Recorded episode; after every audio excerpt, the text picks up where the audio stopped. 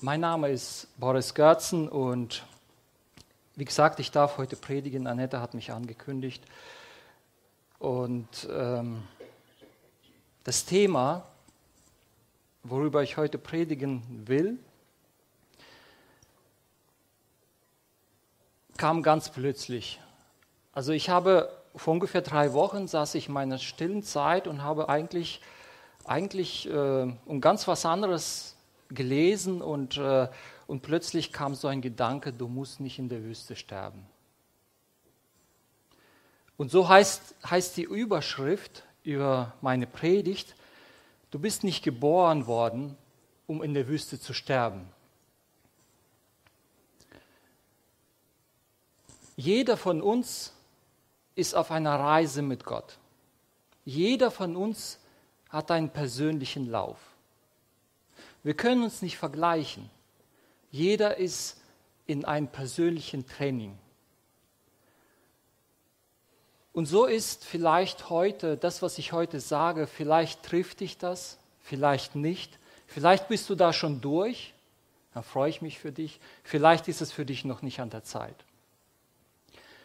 Aber mein Gebet ist heute, dass, dass die Worte, die ich heute aussprechen darf, dass die wirklich direkt von Gott kommen. Das wünsche ich für mich.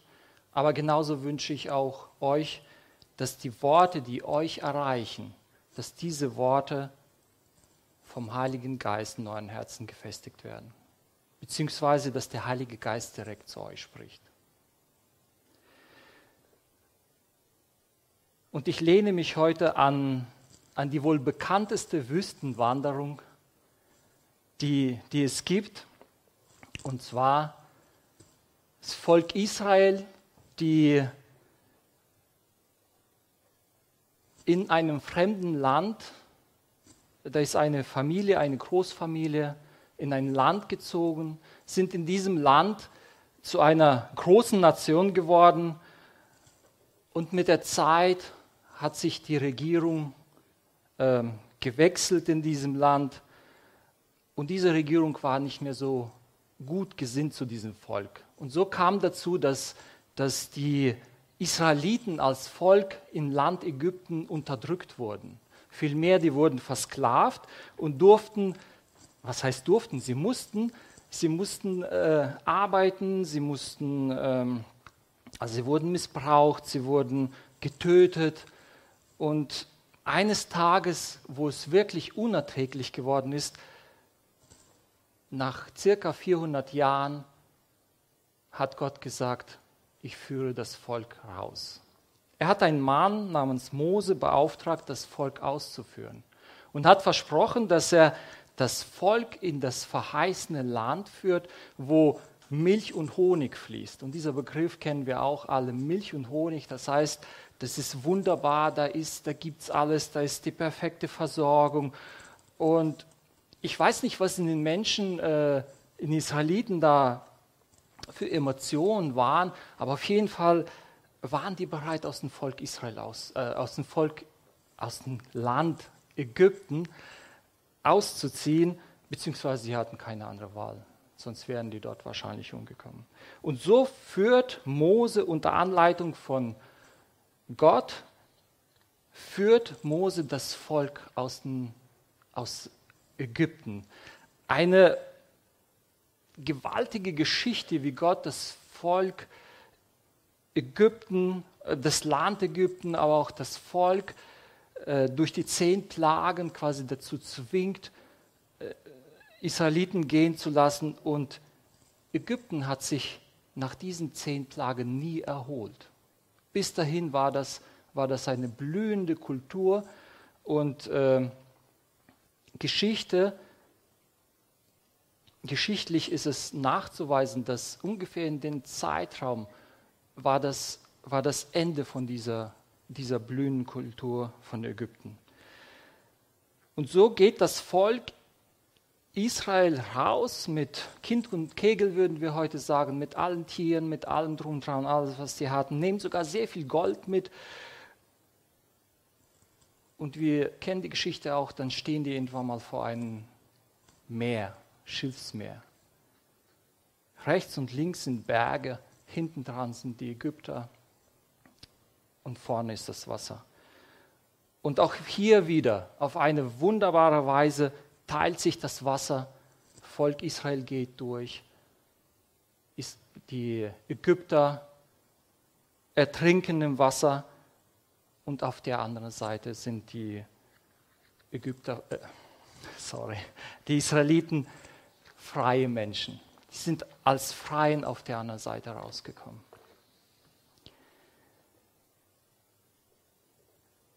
Die haben eine, Israeliten haben dann eine, eine Zeit in der Wüste, ungefähr 15 Monate, wo die in dieser Zeit ja auch wiederum wunderbare Versorgung erfahren, wo Gott direkt zum Volk, aber auch durch Mose zum Volk spricht. Sie bekommen die zehn Gebote, das heißt, Gott hat mit Mose und dem Volk hat einen, einen Bund geschlossen. Sie bekommen eine Stiftshüte, bekommen eine Bundeslade und die Herrlichkeit Gottes ist direkt unter Volk. Nach circa 15 Monaten stehen die vor der Grenze zum verheißenen Land. Die senden zwölf Kundschafter aus, zwölf Spionen, und diese gehen in das Land, kommen nach 40 Tagen wieder zurück und bestätigen das, was Gott ihnen verheißen hat. Bestätigen das und sagen, jawohl, das Land ist wunderbar. Das Land ist so herrlich, aber. Und hier kommt zu einem entscheidenden Punkt für das Volk Israel. Und leider zu einem Wendepunkt. Weil an diesem Punkt haben die Israelit, waren die Israeliten nicht bereit, das Risiko einzugehen und in das Land einzuziehen, sondern die haben angefangen zu murren. Sie haben angefangen, Mose und Gott zu beschuldigen und mussten zurück in die Wüste und durften 40 Jahre in der Wüste wandern. Und erst nach 40 Jahren, wo eine Generation quasi gestorben ist, die Generation, die sich nicht getraut hat, mit Gott in das, Hand, in das Land, das verheißene Land reinzugehen, gestorben ist, in der Wüste gestorben ist, durfte Jesua das Volk Israel dann in das verheißene Land einzuführen. Und ich möchte heute einfach anhand von, an die, anhand von dieser Geschichte eine Parallele ziehen auf unser Leben. Ich habe dann an dem Morgen, wo, wo mir dieser Gedanke kam, ähm, du musst in der Wüste nicht sterben, bin ich diese Station durchgegangen und habe für mich das einfach, einfach ja, ich habe mich gefragt, was, was hat das, warum, Herr, was willst du mir damit sagen? Und ich habe jetzt drei Stationen festgemacht. Die erste Station, Auszug aus der Sklaverei. Die zweite Station, oder Punkt zwei, die Wüste. Und der dritte Punkt, das verheißene Land. Und wenn wir das Wort Sklaverei hören, dann fällt uns sofort ein. Zum Beispiel, so wie in Römer 6, Vers 17 steht, ihr wart Sklaven der Sünde. Und uns fällt es nicht schwer, diesen Bezug zur Sünde äh, jetzt zu sehen. Sklaverei, Sünde. Und eins waren wir alle, Sklaven der Sünde. Wir waren in der Sünde, wir waren versklavt. Und so wie die Israeliten auch ähm, nicht frei waren in ihren, in ihren Handeln, sie waren unterdrückt, sie waren, sie waren äh, den Ägyptern unterworfen und mussten quasi das machen, was, was die Ägypter denen gesagt und befohlen haben. So ist es auch bei uns, wenn wir nicht frei von der Sünde, wenn wir, beziehungsweise wenn wir Sklaven der Sünde sind, so sind wir dieser Sünde unterworfen. Aber Gott führt uns daraus.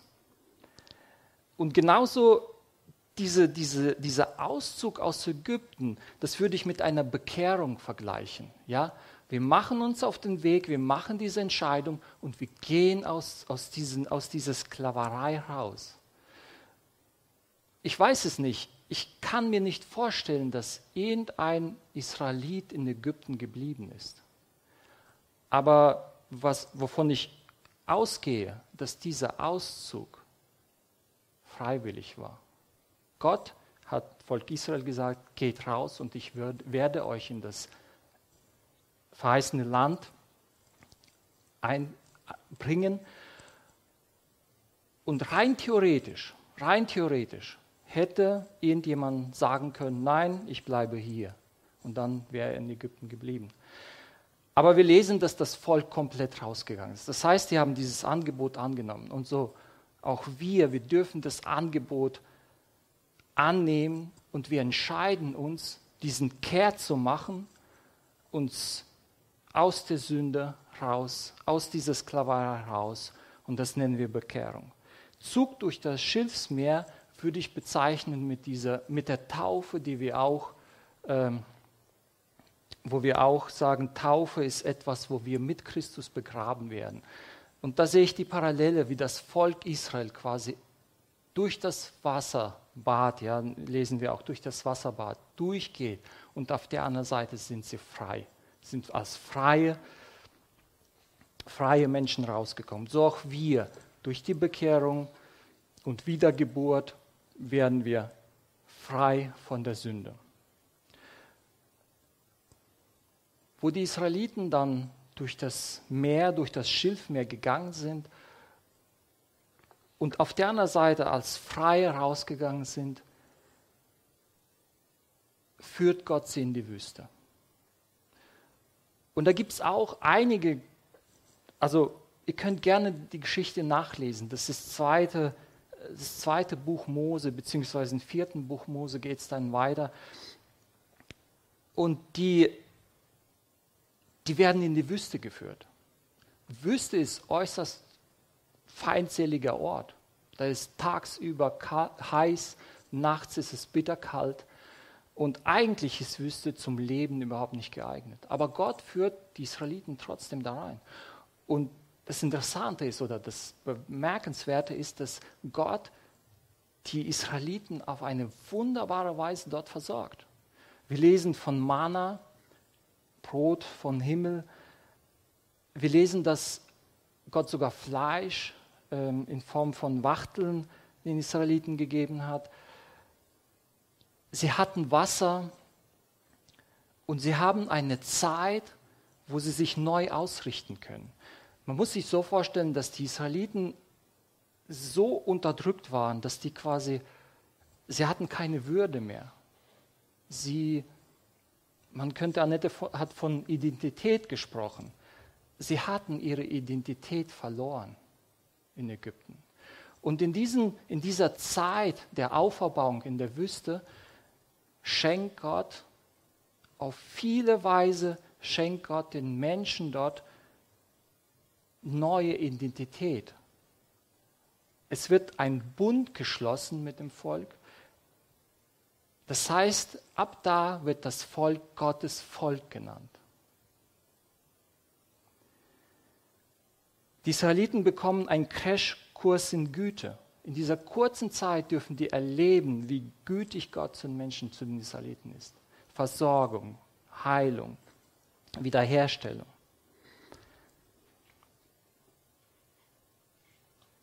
Und nach ungefähr 15 Monaten stehen die dann vor der, vor der Grenze und es ist die erste Prüfung.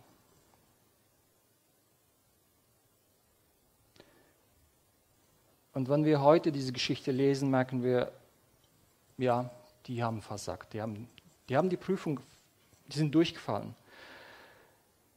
Ich lese uns ganz kurz drei Verse aus 4. Mose 13, Vers 28, 29 und 33. Allerdings, genau, also die Kundschafter kommen zurück und sagen, das ist wunderbar alles, aber allerdings ist das Volk stark, das in dem Land wohnt und die Städte sind befestigt. sind sehr groß. Und auch die Söhne Enaks haben wir dort gesehen. Amalek wohnt dort im Lande des Südens und die Hethiter und die Ibusiter und Amoriter wohnen auf dem Gebirge und die Kanaaniter wohnen am Meer und am Ufer des Jordans. In Vers 33 auch haben wir dort die Riesen gesehen, die Söhne Enaks von Riesen, von den Riesen. Und wir waren in unseren Augen wie Heuschrecken und so waren wir auch in ihren Augen. Und wir merken, wie, wie viel Angst da drin ist. Aber bevor wir die Israeliten jetzt be- oder verurteilen, strategisch war das absolut richtige Entscheidung. Weil, beziehungsweise menschlich, die haben, die haben sich angeschaut und haben gesagt, wie schaut es bei uns aus? Wir haben kaum Waffen, wir sind militärisch schlecht ausgebildet oder gar nicht ausgebildet. Körperlich sind wir eher Mittelmaß. Wie sieht es bei den anderen aus? Das sind befestigte Städte. Die sind in Kriegsführung erfahren und körperlich sind das Riesen. Was die Israeliten vergessen haben oder was die vernachlässigt haben, das ist die Größe Gottes. Und die haben diesen entscheidenden Aspekt dass Gott auf ihrer Seite ist, obwohl die das schon erfahren haben. In diesen 15 Monaten haben Israeliten gegen Amalek kämpfen müssen. Und vielleicht kennt ihr die Geschichte auch, wo Mose dann mit ausgestreckten Armen steht und betet. Und in der Zeit, wo Mose die Hände hebt, siegt das Volk Israel. Und es heißt dann auch, seine Hände sind schwer geworden. In dem Moment, wo seine Hände äh, gesunken sind und erhobene Hände im Alten Testament sind mit der Anbetung, ähm, werden in Anbetung zusammengebracht. In dem Moment, wo die Hände sinken, gewinnen die Amalekiter. Und so stützen Josua und wer noch? Aaron, genau. Ich habe vorher noch gelesen, jetzt sind mir die Namen entfallen stützen die Arme so, dass Mose bis zum Sonnenuntergang mit erhoben stehen kann und in dieser Anbetungshaltung und die, es heißt, und die Israeliten trugen einen, einen Sieg, die haben Amalek geschlagen. Diese Erfahrung haben sie schon gemacht, aber scheinbar haben die es vergessen. Und so entsche entscheidet Gott und sagt, weil ihr mir nicht vertraut, dürft ihr wieder zurück in die Wüste gehen, bis das Geschlecht, also diese Generation, in der Wüste stirbt und erst dann dürft ihr in das verheißene Land reinkommen. Und da fragen wir uns, warum eigentlich, warum eigentlich Wüste? Ja? Weil, wenn wir nur bis hierher sehen, Warum die Wüste? Volk Israel, Gott sagt, ich führe euch ins verheißene Land, sagt, so, jetzt wieder zurück in die Wüste. In der Wüste dürfen wir Sklavendenken ablegen. Wir dürfen unsere Gesinnung ändern. Wir dürfen es lernen, auf Gott zu vertrauen. Und diese Wüstenzeit, die ist unheimlich wichtig für uns. In der Wüste dürfen wir eine Beziehung zu Gott aufbauen. Und neu, noch ein Aspekt in der Wüste ist, dass wir alleine mit Gott sind. Da gab es keine Ägypter mehr und es gab noch keine, noch keine Iter, Ibusiter, Kanaaniter und wie die alle heißen. Es stellt sich die Frage, können wir die Wüstenzeit verlängern oder verkürzen? Verkürzen wahrscheinlich nicht. Beziehungsweise Gott hat jetzt den Israeliten 15 Monate, circa 15 Monaten eingeräumt und aus Gottes Sicht waren die Israeliten bereit, dort einzuziehen und das Land einzunehmen. Aber die Israeliten haben nur auf sich geschaut. Die haben nur auf sich geschaut und haben gesagt, nein, Das geht nicht. Und haben diese Wüstenzeit verlängert. Und so glaube ich, dass wir unsere persönliche Wüstenzeit verlängern können. Und zwar, wenn wir jetzt auf die Israeliten schauen, je länger wir unserem Selbstmitleid baden, und die Israeliten, wenn wir lesen, das hieß nur noch, ach wären wir doch, ach wären wir doch in, Ägypten geblieben, dann da hätten wir Fleisch und Gewürze und Knoblauch und, und hier in der Wüste, ah, hier müssen wir Manna essen. Und Mose und Gott und aber die haben nie gesagt, unser Vertrauen reicht nicht aus. Und so, solange wir in diesem Selbstmitleid baden und uns vielleicht sogar noch gut dabei fühlen, habe ich für mich gesagt, werde ich in dieser Wüste bleiben müssen. Und ich habe mir einfach einen Punkt darunter geschrieben, wir treffen Entscheidungen, die unsere Geschichte beeinflussen. Jetzt werfen wir noch einen Blick auf das verheißene Land.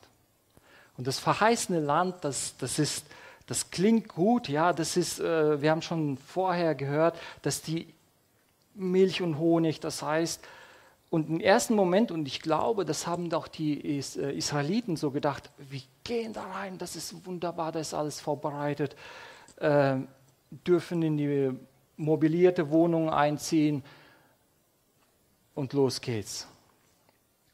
Und ein bisschen haben wir, oder hatte ich zumindest die Vorstellung, das verheißene Land ist der Himmel. Wir ziehen dort ein, ist alles wunderbar. Jesus kommt, holt uns ab, wie auch immer. Aber wenn wir die Geschichte von, von Israeliten lesen, sie mussten das Land einnehmen. Sie mussten kämpfen.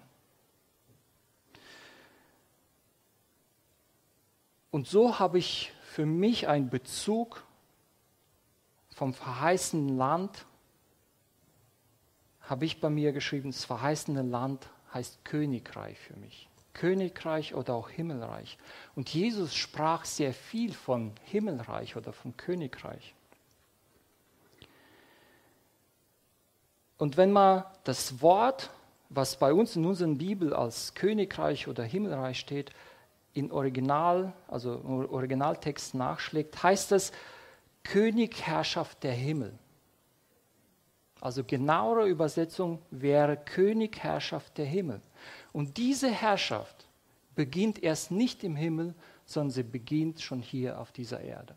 Jesus hat gesagt, Himmel, äh, Himmelreich ist nah herbeigekommen oder ist sogar schon hier, ist sogar schon da spricht, hat von sich gesprochen, aber wir wissen heute, nachdem Jesus für unsere Sünden gestorben ist, wieder auferstanden ist und siegreich in den Himmel gefahren ist, und wir haben den Heiligen Geist in uns und so lebt Jesus in uns. Und so ist dieses Himmelreich, dieses Königreich hier auf dieser Erde. Israeliten hatten einen Auftrag, das Land einzunehmen. Und dieses Einnehmen des Landes war auf einer Seite war auch eine, ja, war gute, klar, das war etwas, was, was für, die, für das Volk Israel war, aber auf der anderen Seite, das Land war verseucht mit dem Götzendienst. Das heißt, die Amariter, Amalekiter, Amalekiter, die Ibusiter, das war die Kultur dort, die war höchstgradig okkult, höchstgradig Götzenverehrung und, und die Israeliten hatten den Auftrag, das Land von, von diesem Götzendienst zu reinigen. Wir haben heute einen Auftrag, dass das Reich Gottes sich hier auf dieser Erde ausbreitet. Und wenn wir in das verheißene Land, wenn wir aus unserer Wüste rauskommen, wo wir gestärkt sind und ins verheißene Land eintreten dürfen, heißt es nicht automatisch, dass es alles wunderbar und glatt läuft, sondern es heißt, wir müssen das Land einnehmen und eventuell auch kämpfen. Aber an dieser Stelle darf ich sagen, wir kämpfen nicht für einen Sieg, sondern wir kämpfen aus dem Sieg heraus, weil Christus für uns schon den Sieg errungen hat. Wir dürfen uns drunter stellen und das Land, das verheißene Land, was Gott dir und mir verheißen Land einzunehmen. Und in Epheser 6 geht es um die Waffenrüstung Gottes und im Vers 12 lesen wir, wir kämpfen nicht gegen Fleisch und Blut, sondern wir kämpfen gegen Mächte, Gewalten der Finsternis, die über die Erde herrschen. Das heißt, wir kämpfen nicht gegen Menschen, auf keinen Fall gegen Menschen, es geht um ganz was anderes.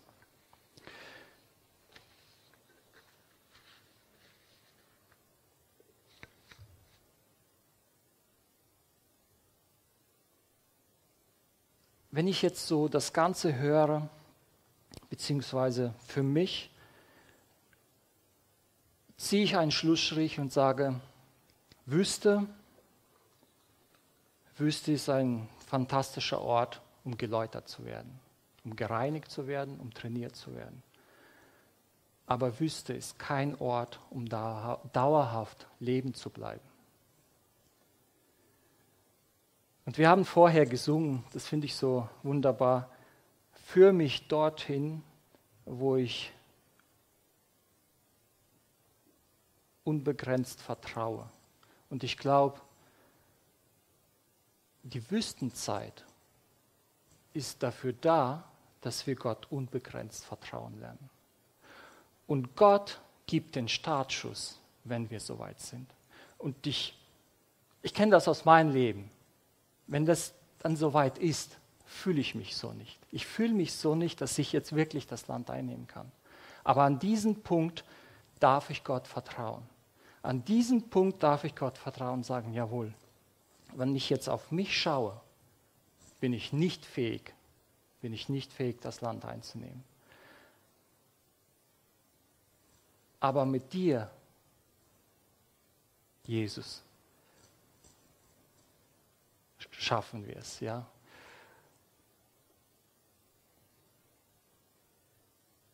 Und vielleicht hast du, hast du den Eindruck, Runden zu drehen. Du läufst immer wieder an der gleichen Strauch.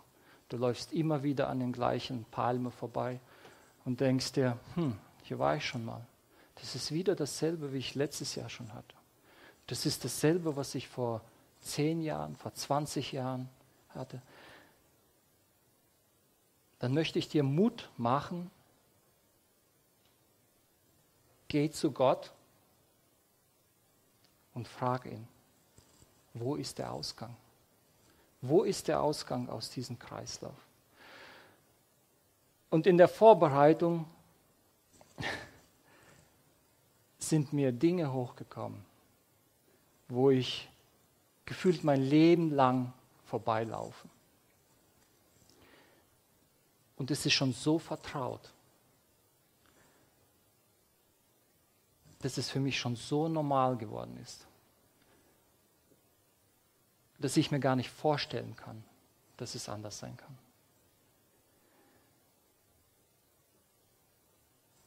Und ich habe mir gesagt, ich möchte in der nächsten Zeit ganz besonders auf diese Sachen achten und Gott wirklich ernsthaft fragen, wie oft bin ich hier an diesem Ausgang schon vorbeigelaufen.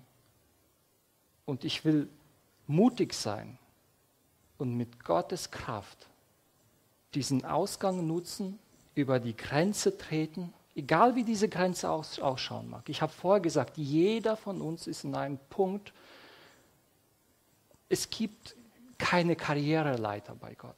Es gibt einfach keine Karriereleiter, sondern Gott geht mit uns, mit jedem von uns geht einen besonderen Weg, der direkt auf uns zugeschnitten ist.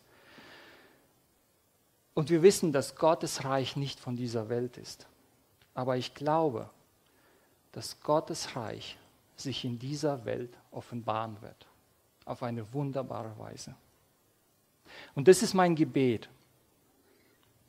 Wie wir wie wir es auch in Vater unser beten, dein Reich komme, dein Wille geschehe, wie im Himmel, so auf Erden. Und dazu sage ich Amen. Amen. Ihr dürft schon nach oben kommen. Und ich möchte jetzt noch beten. Ich bitte euch dazu aufzustehen.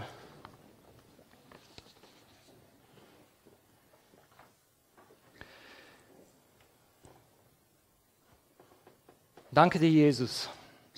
Danke dir, Jesus, dass du uns aus, aus dieser Sklaverei herausgeführt hast. Danke, dass wir, dass wir durch den Tod gegangen sind mit dir, dass wir mit dir gestorben sind und dass wir mit dir auferstanden sind. Danke, Heiliger Geist, dass du uns in uns lebst, dass du derjenige bist, der uns führt. Und danke dir auch, dass wir, dass du uns in die Wüste führst, damit wir in dieser Wüste lernen, komplett von dir abhängig zu sein. Dass wir nicht auf uns schauen, sondern dass wir unser Blick direkt auf dich ähm, werfen, ausrichten, dass du unser Fokus bist und dass wir, ja, dass wir nicht unnötig in der, in der Wüste verweilen, und noch schlimmer sterben, sondern dass wir wirklich aus diesem Schritt, diesem Glaubensschritt aus der Wüste machen, diese Grenze überschreiten und in das Land, in die Berufung, die du uns, die du für uns verheißen hast, dass wir in diese Berufung hineintreten dürfen und damit dir Ehre machen, Jesus. Danke, dass du dich offenbarst, jeden persönlich. Danke, dass du mit jeden von uns einen, einen, einen persönlichen, wunderbaren Weg gehst. Und ich bitte für mich und ich bitte für uns alle, dass du uns wirklich ja, leitest, dass du ganz laut zu uns sprichst und dass du uns Mut gibst, diesen Schritt zu machen. Danke dir dafür. Amen.